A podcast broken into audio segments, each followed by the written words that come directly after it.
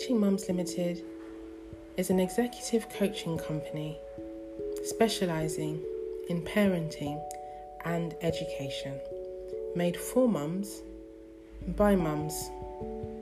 We coach, train, empower, support, resource mums to take their next best step family, work, life, home, business, marriage, children, relationships, health, mental, emotional wellness, spiritual health. What is your next best step? Visit teachingmums.com today. Each mum, reach mum, teach mum.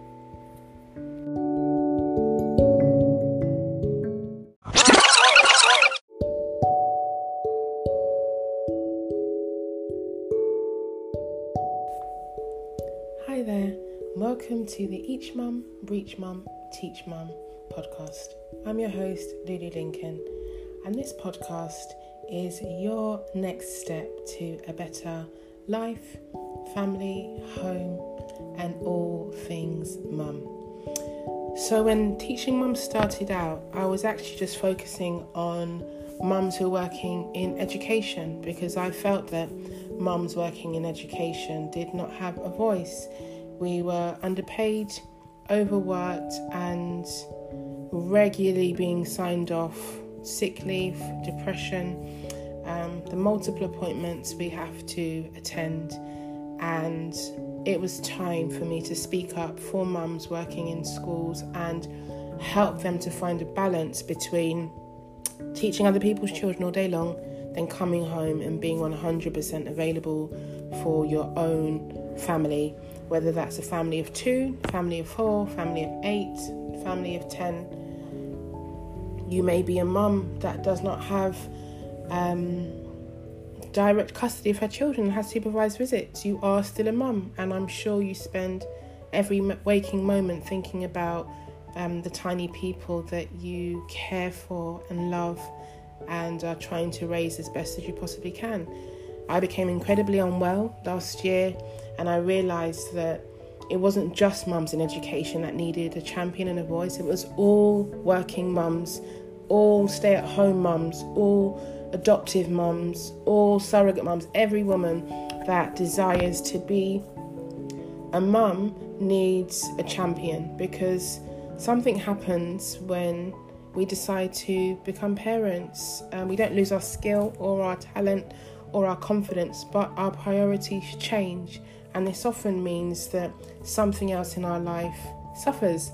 And that's not necessarily a bad thing, but I'm just here to encourage you and to coach you and take you through steps. Things I've tried and failed at, things I'm still working on, but ultimately, I'm really confident that the things that I share with you are going to absolutely blow your mind and to help you to just attack those things daily that are getting you down and go to sleep with a smile on your face. So, today's episode is on CPD. Now, people who are not in the teaching world may not know what CPD is, it's just continuous professional development. And I heard this phrase thrown around all the way through my teacher training, all my years in and out of class. And I always asked myself this how and when would I have time for this so called CPD? Because as soon as I sign off from work, I'm going to do a nursery run or a school run. Um, I was at university when my daughter was very, very young, so I had coursework to do and um, I was volunteering. I was probably doing about 17 things at once because I wanted to make it. I wanted people to think that I was important, and um, CPD never really struck me as a priority. But now, if we fast forward 16 years, I realised that actually lots of the things I was doing with CPD, I just didn't know that's what it was called at the time, and I didn't necessarily record it in the way that maybe people record it now.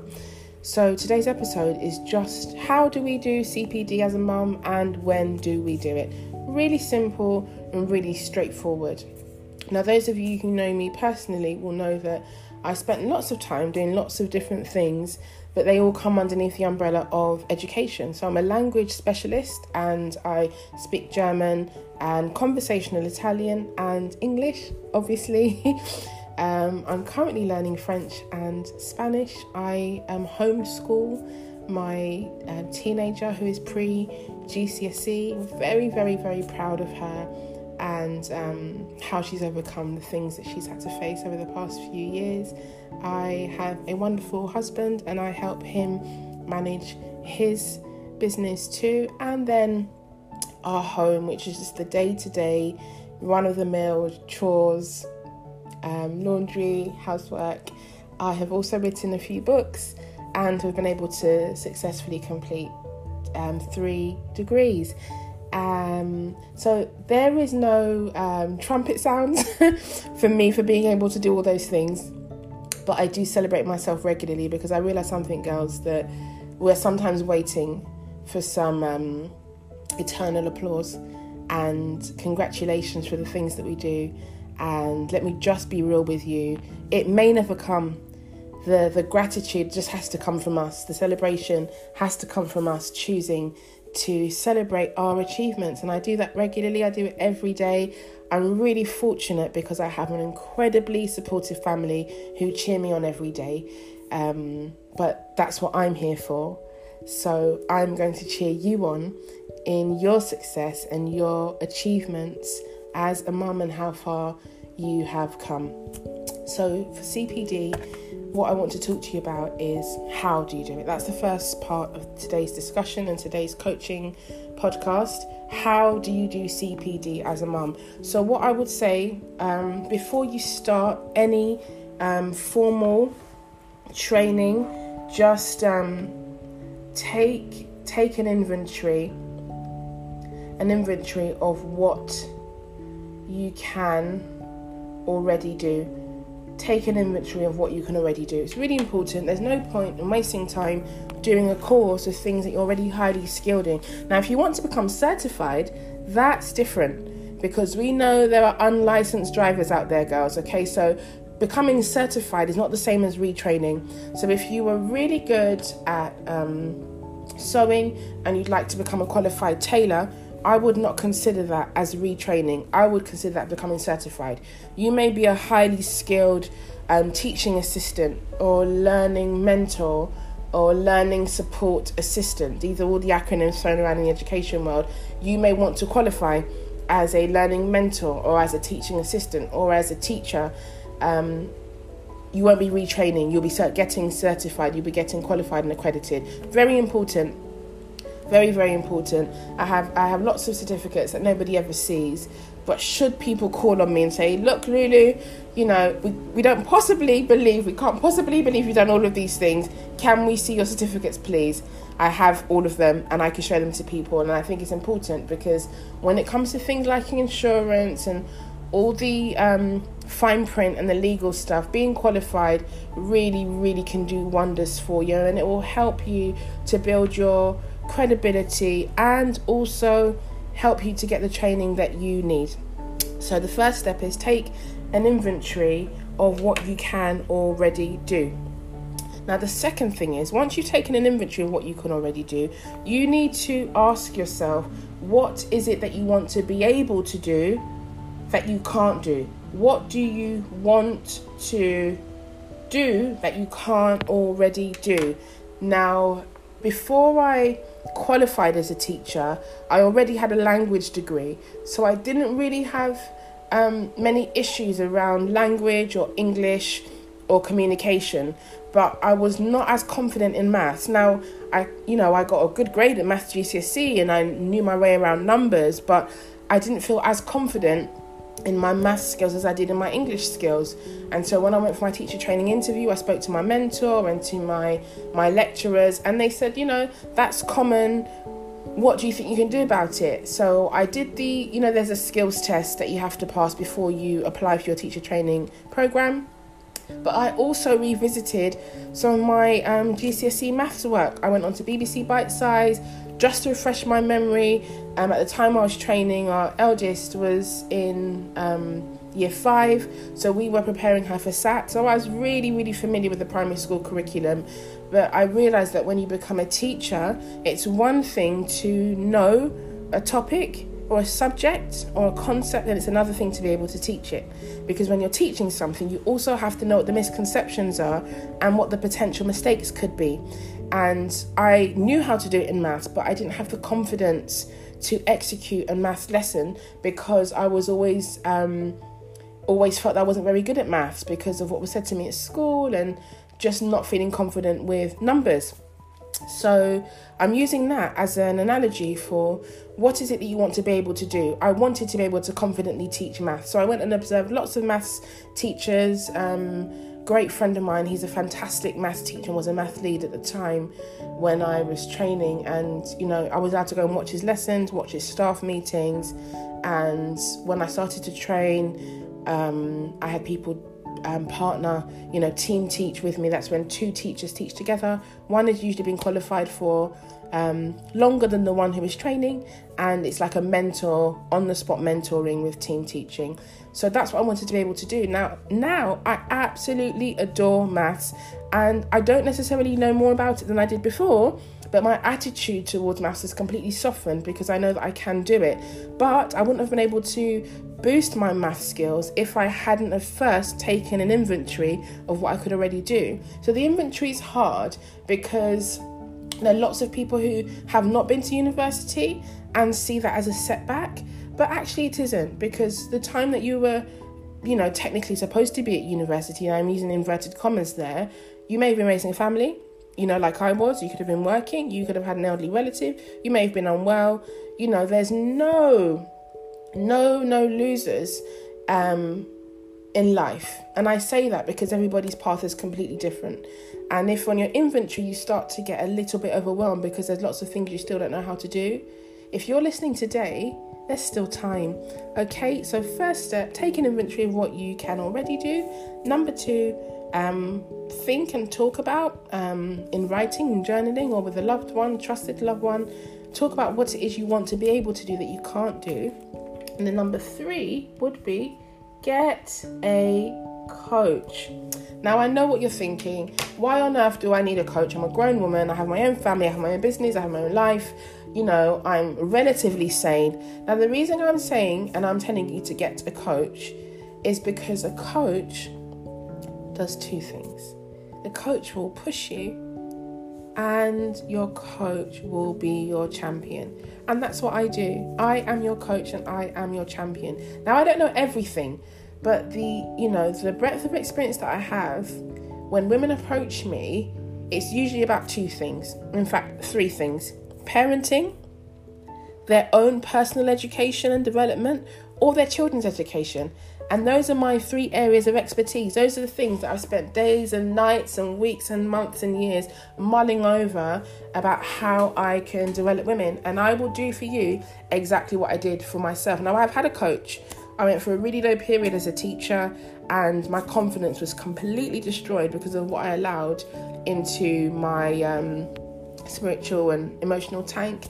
And this coach is a great friend of mine. We went to secondary school together. She's only a couple of years older than me, but she's way beyond established and works in the professional world for a long time. Um, and she really, really um, helped me to walk in confidence. And she said to me, You know, you already have the skills, you just need to be able to own it. And that really gave me a great boost. And she said, You know, when I sent her my CV, she just emailed me back and just said, I can't even look at this, you're incredible You're absolutely incredible. And this is what somebody said to me. And I thought, my goodness, actually, I think I'm being quite hard on myself. So I'm going to extend that grace to you and say, you're actually already incredible. You just need to own it. So get yourself a coach, get in touch with me today. Go to teachingmums.com, book yourself a video call. Let's talk about your inventory and what it is you'd like to do. Because we're talking about CPD today. How do we do it? You can't have CPD unless you need to know what's missing in terms of your professional profile. That's the how. Now, the second question and the biggest question is when. When do we do all this CPD? Um, some of us are breastfeeding, some of us are weaning, some are potty training, some are sleeping during the day, some are nesting because they're expecting, some are moving house, some mums are homeschooling, some mums are paying tutors, um, some mums have got their children going off to university. I know what you're thinking. When am, when am I going to have time for CPD? You might not be a teacher, but you still deserve to have continual professional development. Okay? So, when? So, when my eldest was very, very little, I did all my training and reading after her bedtime. Now, she went to bed at 6 pm every day for about four years. Now, I know some of you will laugh because you'll think, why on earth would you put a four year old to bed at six? Now, as she got older, I did say to her, you can go in your room at six o'clock, and if you are not tired until seven or eight, you can just read until you fall asleep. But I had to mentally turn off my mum brain at 6 p.m. each night. I turn off all my devices, telephones, and everything. No one can get hold of me. Quite scary for my family because I know they thought that was crazy, and I and I definitely, definitely, definitely was. But um, it worked. So I did my coursework. I did my um, writing, my books in the evenings. Um, and obviously, when she was very little and I was still breastfeeding and um, nursing at night and changing nappies, that was a little bit more difficult. So, what I did initially was when she was very little, I would go to sleep with her at six and I'd sleep until 10. And I knew that she was fast asleep. And then I would not encourage everybody to do this, but then between 10 and 1, I would try and slip in some coursework and some reading and some cleaning. Now, I did that until I stopped breastfeeding and she was completely off the bottle too. I breastfed and then bottle fed and then she was on to um, solids and everything. So when she definitely was able to um, sleep all the way through the night, I no longer went to sleep after dinner with her at six o'clock. I was able to stay up and then put myself to bed, go to bed around nine, ten. Now I did that for about four or five years until she started primary school. Now all of you that have children at primary school age know that you can't put your primary school children to bed at six o'clock because they go to school and talk about it and they then find out that, you know, Billy No Socks is going to bed at nine o'clock and, you know, your children are going to bed at seven o'clock or no TV. Um, it got it got a little bit harder so i did move um, bedtime up until about 7 7.30 i gave into peer pressure and it worked quite well for me because i wasn't working full time but it did mean that um, the days i was working i had help from my mum um, and child mind a child minder after school clubs all sorts of things that meant that I had more time with my daughter before she went to sleep because as they get older, the needs change, and there was um, more developed conversation. And in the same way now, you know, our teenagers are allowed to stay up much, much later, and we have time to talk in the evening after dinner. But I do still have things I need to do when she's asleep. Um, married people, you know, I've got you. it's really, really important. So the when I focus really, really, really on you in saying that it has to be a time of the day where you're completely uninterrupted. Now, that might just mean you only have an hour, but an hour for yourself that doesn't involve feeding, sleeping, um, cooking or cleaning, or time with your spouse or other children, an hour for yourself a day is plenty of time for you to develop yourself. Now, let me tell you how CPD could look. Now, your CPD could look like an online course, and I do have some online courses available. So, if you go to teachingmums.com and go to the courses page, you will see the course I have available there. I'm not going to say much about it, go and have a look. It's fantastic, okay? So, your CPD could be an hour a day, which could be a course. Your CPD could be listening to a podcast. Hello, cue each mum, reach mum, teach mum. Your CPD could be talking to a mentor or a trusted confidant about what your next steps are or your coach time. That could be your time with me where you book in a video call to speak to me. Your CPD could be reading um, a book, it could be revising for um, a GCSE that you never had a chance to take when you were younger or a an upskill course to help you get a job that you'd like to apply for in a year. It could be um, a business course for a startup if you're starting a business. That hour can be used for anything that's going to help you build your professional profile. So I spoke about how take an inventory of what you can already do, what do you want to do, and get yourself a coach. Then the other half was about when. So um, I would not advocate for being up between 10 and 1 a.m. Um, to do work. That's what worked for, for, for us at the time. And that's the energy that I had at the time. I don't know if I'd be able to do that now. Um, but find the pocket holes of time in the day. Don't be hard on yourself if it's only one hour or 40 minutes of a day. Lots of things can be done in 40 minutes. Um, you and I can jump on a call in 40 minutes and we could talk about 25 different things in 40 minutes. The point that I'm making is that your continual professional development is so important. Even if you decide that you never want to go back to work, you still have a professional prof- profile to build. Do You want me to tell you why?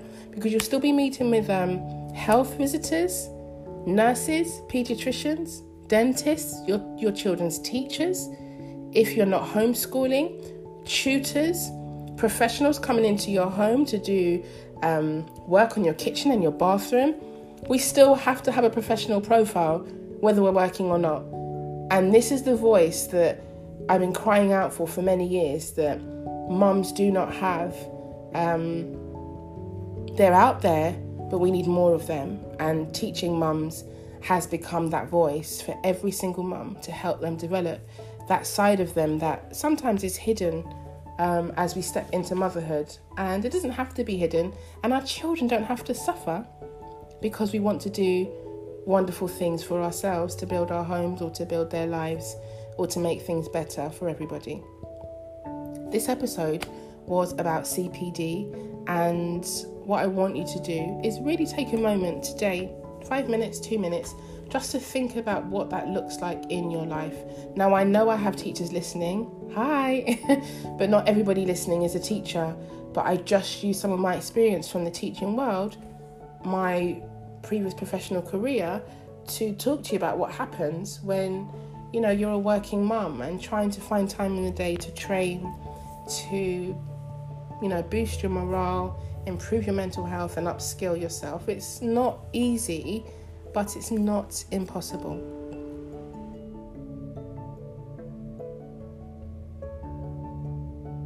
You're already amazing.